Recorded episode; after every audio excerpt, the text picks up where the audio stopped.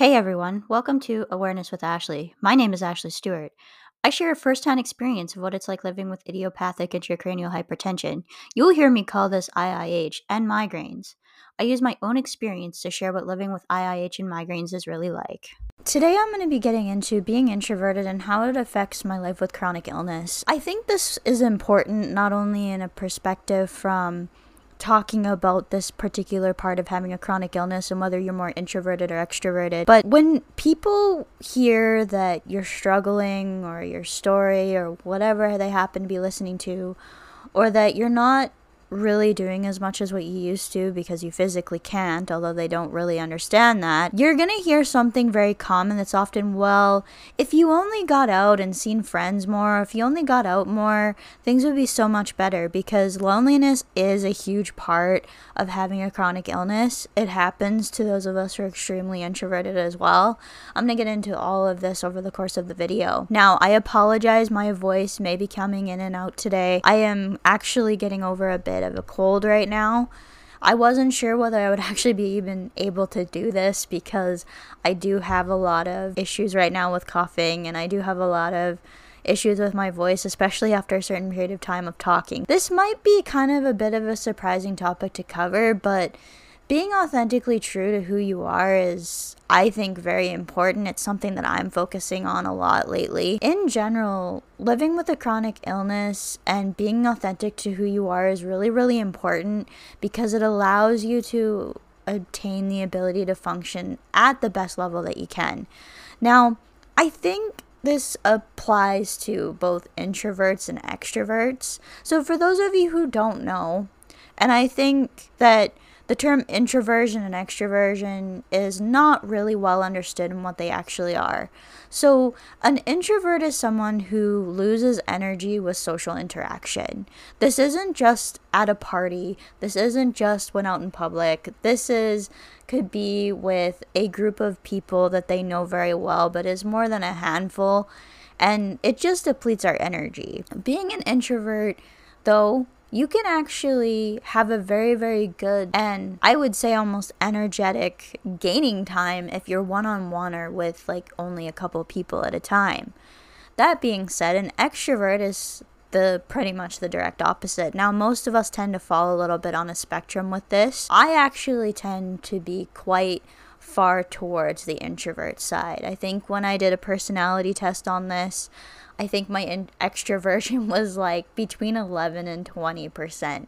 So that means that out of so many people that you would take, you'd only find, let's say out of 100, you'd only find like 11 or 12 people that are more introverted than I am. When you're living with a chronic illness, this becomes really, really important, in particular when you're trying to manage your energy levels, because not only are you depleting your energy physically with a chronic illness, but also socially as well. It not only affects how you manage your energy, which is how fast your battery drains, that's now not functioning properly in how much it takes to recover, but it's also affecting your ability to really go beyond and push those limits. And like I said in previous videos, but when it comes to this particular topic, it's really important because you're gonna hear that oh, if you just got out more.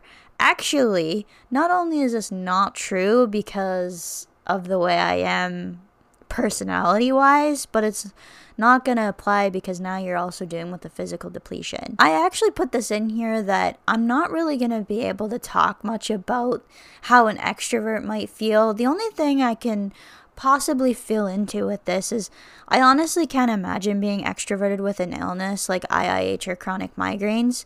I think most would tend to retreat to their inner world when sick, but as far as how it affects an extrovert in a prolonged way, it's not something I can imagine because for me, I tend to want to be alone as it is, like whether I'm healthy or not, it's just the way I am. But for an extrovert, you'd crave that social interaction.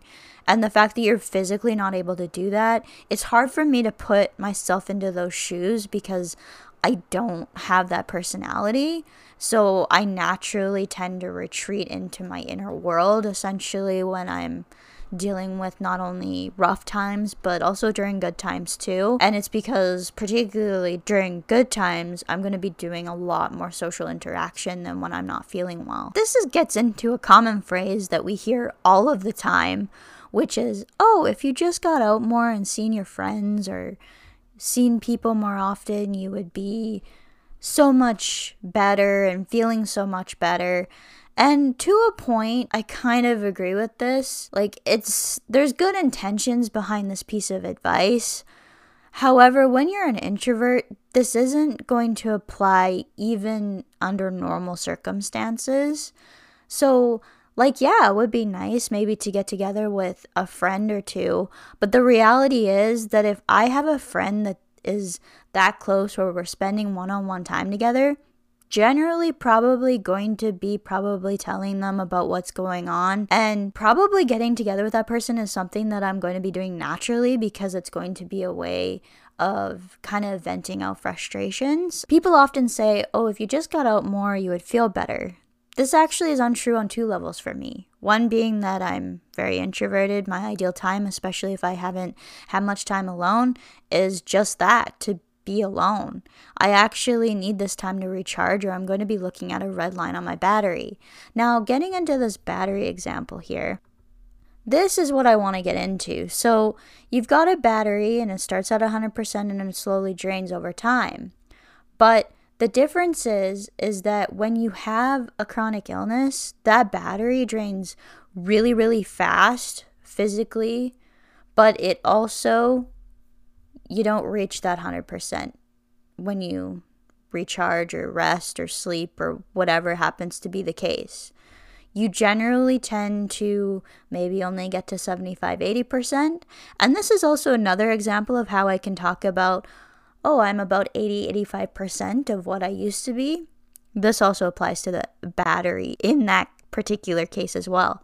So, when you're dealing with your battery draining, I may start out at the 80% mark and that slowly drops down to zero. Actually, sometimes it's not so slowly. It depends on what's going on.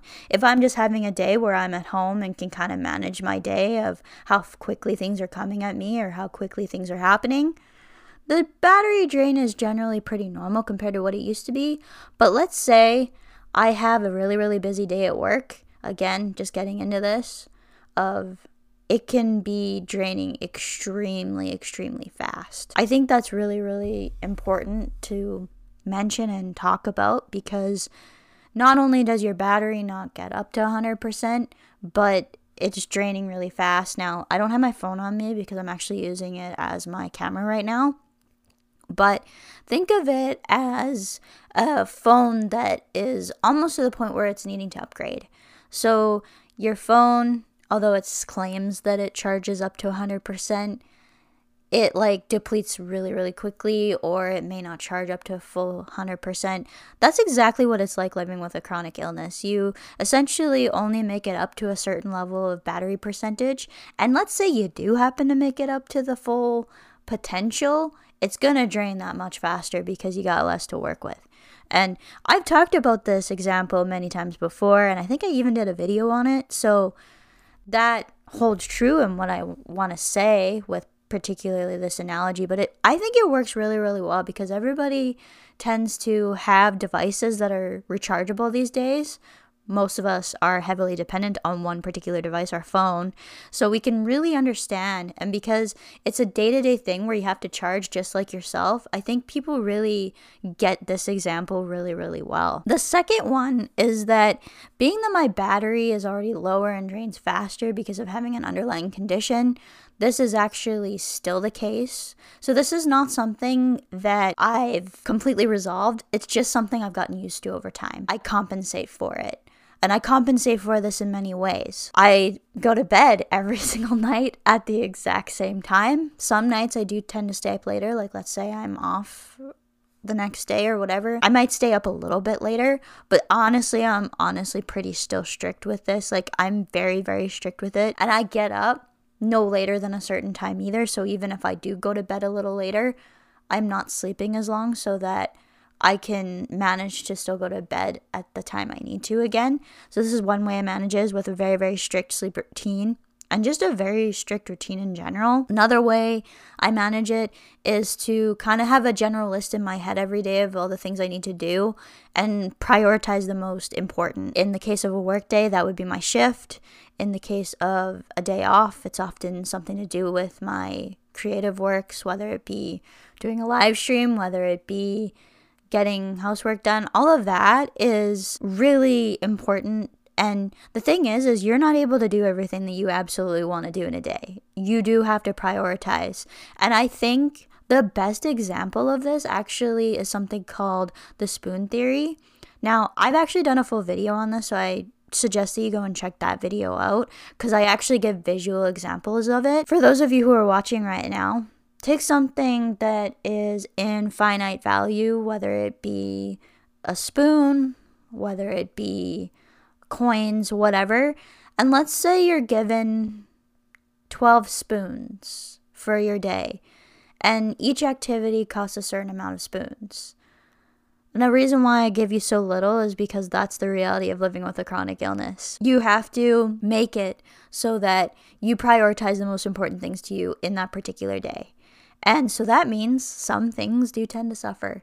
And it may be that you have to work slowly over time to get the other things done that you want to do. Because of energy being such a finite thing in this particular situation with chronic illness, your time and your energy are extremely valuable commodities. If you, I'm going to give you a piece of advice right now. If you find that someone is draining your battery or manipulating your resources in any way, this might just be the personality that I am, but it's time to cut them off. Getting into this in the longer term, when I wasn't able to get out except for on very rare occasions, this did start affecting my mood. And it got really frustrating because we'd only do some things a very very limited amount of times in a in a month and there would be times where I would want to be able to do something or, you know, even just go out for a meal with family was like one of these examples. And I would f- realize later in the day that I just can't do this. I just, it's not there. I'm not feeling well enough. So it did start affecting my mood because at that time, I wasn't seeing anyone except for the people in the house. And so think of how you guys felt during lockdown or during the COVID 19 pandemic in like March, April of 2020, kind of when everyone was very restricted on what they could do and where they could go. And that's what it's like living with a chronic illness a lot of the time. I would say, actually, when you're at your worst, that's what life with chronic illness is like. And so it does start affecting your mood and it does start affecting your mental health. Now, I was able to kind of compensate for this during the warmer months, like during spring and summer, because I could get out. And although I was still alone, so that wasn't helped much in the social factor, it did help getting out of the house during those periods of time. Now, it does suck to be at home constantly all the time and not seeing other people. And now that I have a job where I have a lot of people around me, I not only deal with the public as well, so that you know you kind of get your social interaction that way. It's a different type of social interaction though, compared to like what a lot of young people are used to, which is like going out to bars and clubs and all of that. And I actually um, had not mentioned this in my notes, but going to those specific places with this particular chronic illness and IIH and migraines can be particularly not so great because you're dealing with a sensitization to often lights and sound at the same time. So I still don't like bars or really, really noisy environments. It can bring me a lot of pain, even though I have not really dealt with the major symptoms for quite a while now. Like, there's still underlying effects, I guess, but you know, any amount of symptoms that I do have are so minimal that it's not really noticeable. But it seems like those louder environments or really, really bright environments too can actually bring that on. So there are certain situations that some of us may be avoiding because it is a what we call a trigger and it could make the situation worse. Even on a good day, it can make the situation worse. The thing that I really appreciate these days is that when those people that make plans, I can actually generally have an idea of whether I'll be feeling well enough to go. And actually, I have had some events happen or some things where I've had to make a commitment during my worst of times. And although there may be a little bit of a lower productivity, I've never had to miss out on an event, thankfully, because of my medication. So, this is part where my medication has been a, an absolute game changer for me. Now, I know that not everybody has the same response to things like Aimovig, but I am so, so thankful for it because it has given me this freedom back that if I make a plan, I generally know that I can probably make it. And even during kind of those harder times of the month, or, you know, sudden things come up like a change in weather or whatever, it's not often something that's affected, which I'm forever thankful for. And it's not something where I feel like I'm going to need to worry that I'll be sick if I have something planned in the upcoming few days. It is so nice to go, "Oh yeah, I think I can make it to that."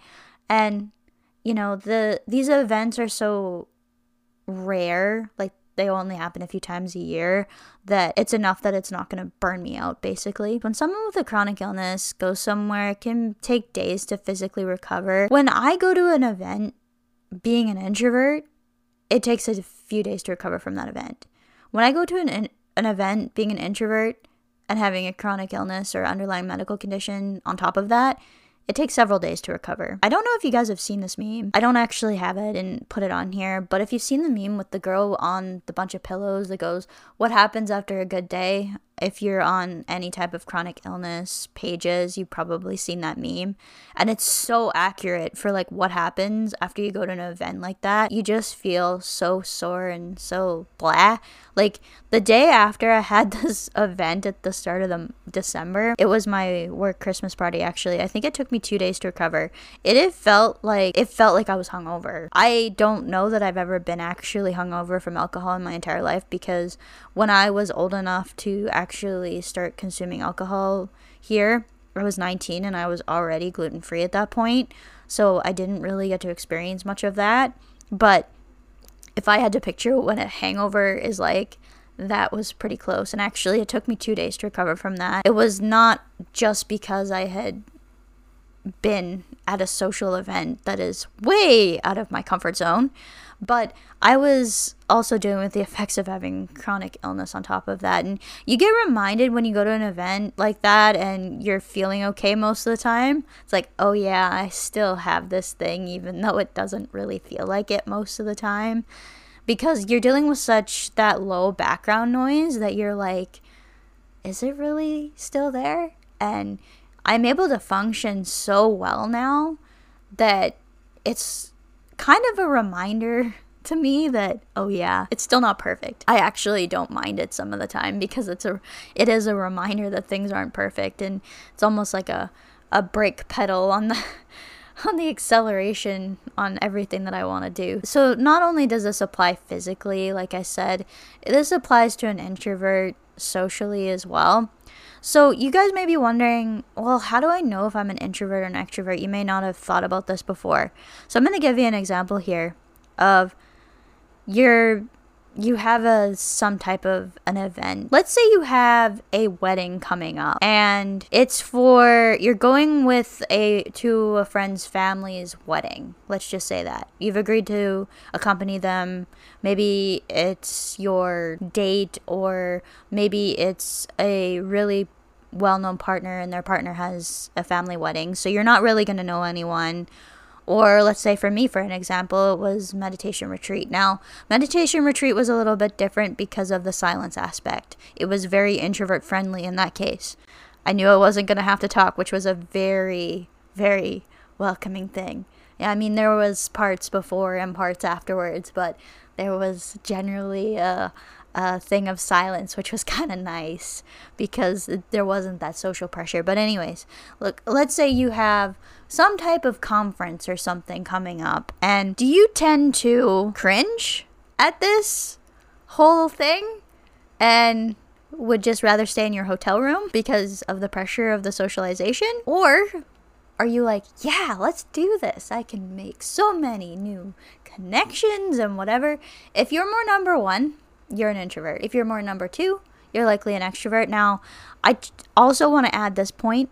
Some of us may be pretty excited to go to some of these major events because they could be potentially life changing. How do you feel afterwards? Are you feeling drained or are you feeling like, oh my goodness, I can't wait to do that again? If you're more number one, you're likely introverted, even if you're quite social when you're at the event. Or if you're number two, you're probably more extroverted.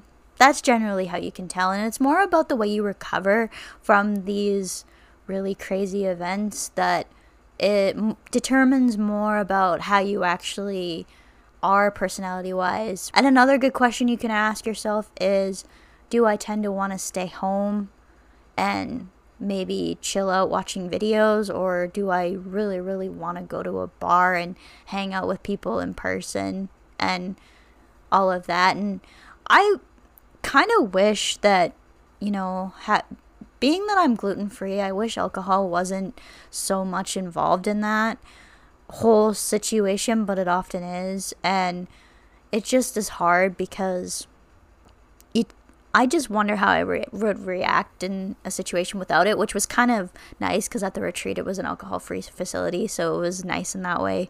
Didn't have that pressure either. I really, really like that place actually. I think also being an introvert, we tend to have a one or two or maybe even a handful of really really close friends in our lives and so it either should be family or friends and i actually had this in the form of family that you really need someone or even a couple of people that are really really close to you that you can like call on a dime and be like I'm going through this thing right now and I really need to talk about it without having the pressure of meeting a stranger that maybe on the verge of giving you advice that you're not really interested in at that point. So people are really, really bad if they may be more of acquaintances. They're really, really trying their best to, I think, make a situation where they don't know what to say not so awkward, but they end up making it worse by either offering advice or whatever. And I've talked about this particular situation already on the channel. But you need that one person where you can just go to and vent to without the fear of getting that advice and maybe just have a listening ear. Now, I actually had this again in the form of family. You don't have that pressure of being scared that you're going to get advice when unsolicited advice when you don't want it. And I've talked about this and I've put this out more for kind of public awareness that it's okay if you honestly don't have the right words to say. People immediately want to jump to advice because they want to feel like they're helping you out. But most of the time, when this happens, in particular, it just makes us scared to talk to anyone because the advice that we've often heard is either beyond ridiculous or we've already tried. I know that a lot of people want to offer advice because it's an awkward situation that you may not have the right words to express how you what you want to say or you're afraid you're going to say the wrong thing but by giving advice or sometimes saying the things that we often hear you're actually doing the things that you might be scared of doing you can tell by the way people react that they don't really know how to react and I think it's a huge, overwhelming thing, like to hear. So, this is what I often tell people when I tell them my story, kind of just in general oh, I was diagnosed with a rare condition called idiopathic intracranial hypertension in 2018. Not long after, I was diagnosed with migraines. It's been a heck of a ride, but you know, things are improving and all of that, but I still deal with all of these things that I deal with. This is what I've went through. This is kind of whatever and kind of elaborate on that. You just kind of have that blank stare like the like and then you can tell because it takes people a minute to respond that they just they don't know how to respond and it's just like I'm just telling you this so that you're aware of it. You don't need to give me a response. I know it's kind of customary that you would respond to someone in a particular way, but just acknowledge the fact that you're in the best way that you can, that you're listening, and, you know, all of that. And it could open the door to a wonderful friendship if you respond in that way too, because there isn't going to be that pressure of oh this person isn't gonna just immediately jump to advice or how their best friend's mom got through chronic migraines with you know getting their wisdom teeth out or whatever like it's great if people have had the success with these other options that they have but it's not helpful for the person who's struggling in that particular case. If i'm telling my story i tell my story in the way it has unfolded. But if I was to meet someone else, you know, maybe dealing with where I was back in the time of, let's say, April, May of 2019, I'm not going to tell them, oh, you should totally just get a prescription, ask your doctor about Aimovig, and all of this would be better. I don't know that for sure.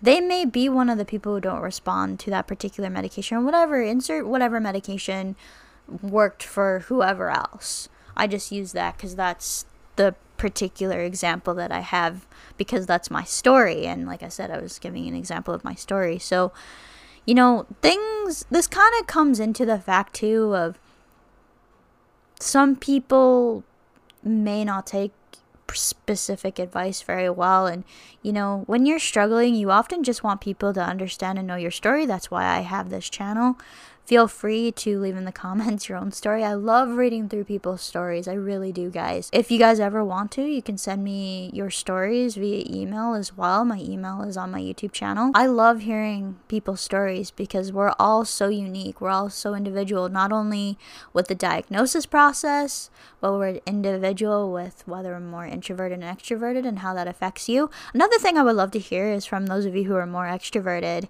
and you know, what's it like trying to manage this, particularly the isolation that comes with the fact that you probably do tend to retreat on into the inner self or I don't even like using that term after being on this whole awakening thing, but you retreat inwardly, I guess, is maybe a better way to word that with how maybe you are when you're sick or how do you manage that social is- isolation because it's not something that for me as being as introverted as I am I really understand. I understand it to a certain degree because it did get to a certain point where it was a struggle to get the amount of social interaction that I felt I needed to be happy. So I did get to that point. I know what that's like, but as far as what it's like for an actual extrovert i'd love i'd love to hear your stories in the comments of you know how you've dealt with this particular issue because it could probably by sharing your story you could maybe help someone else let me know the answers to those questions in the comments down below wherever you happen to be viewing this i just want to say thank you for an absolutely incredible year this year. I shared a photo of my YouTube creator snapshot, and I just want to say thank you for all your support.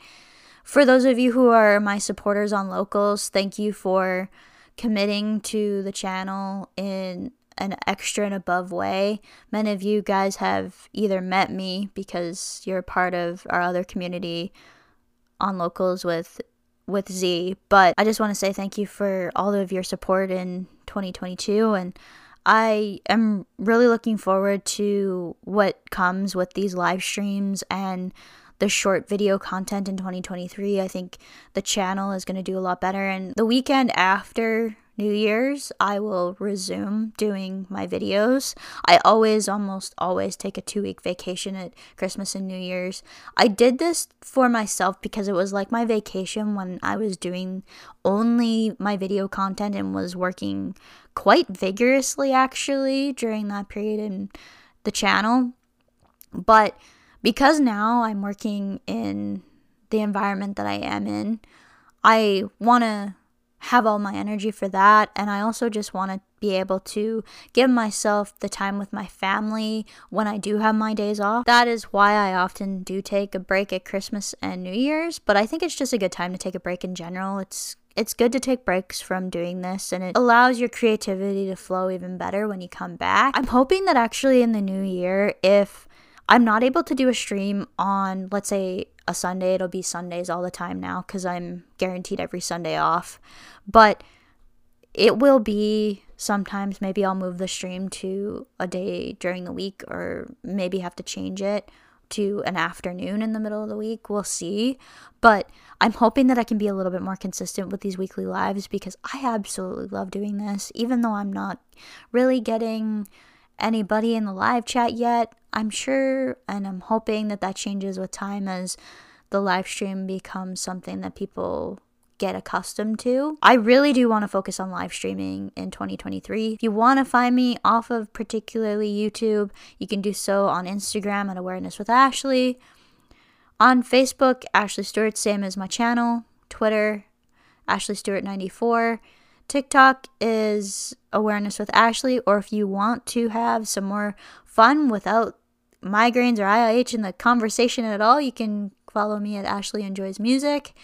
And you can also come to locals. My locals page is linked in the description ashleystuart.locals.com and that's where you can support me just like on Patreon and you get access to community and you can make your own posts and eventually, if we happen to grow that enough, we'll start doing supporters only live streams over there. That's it for me for 2022, and I hope you guys have enjoyed this particular stream. I'll see you in the new year. Happy New Year Merry Christmas, everyone. If you enjoyed this podcast, please consider subscribing and leaving a review on your favorite podcasting app. It really helps get the show out there. Hope to see you again next week for our next episode. Bye, everyone.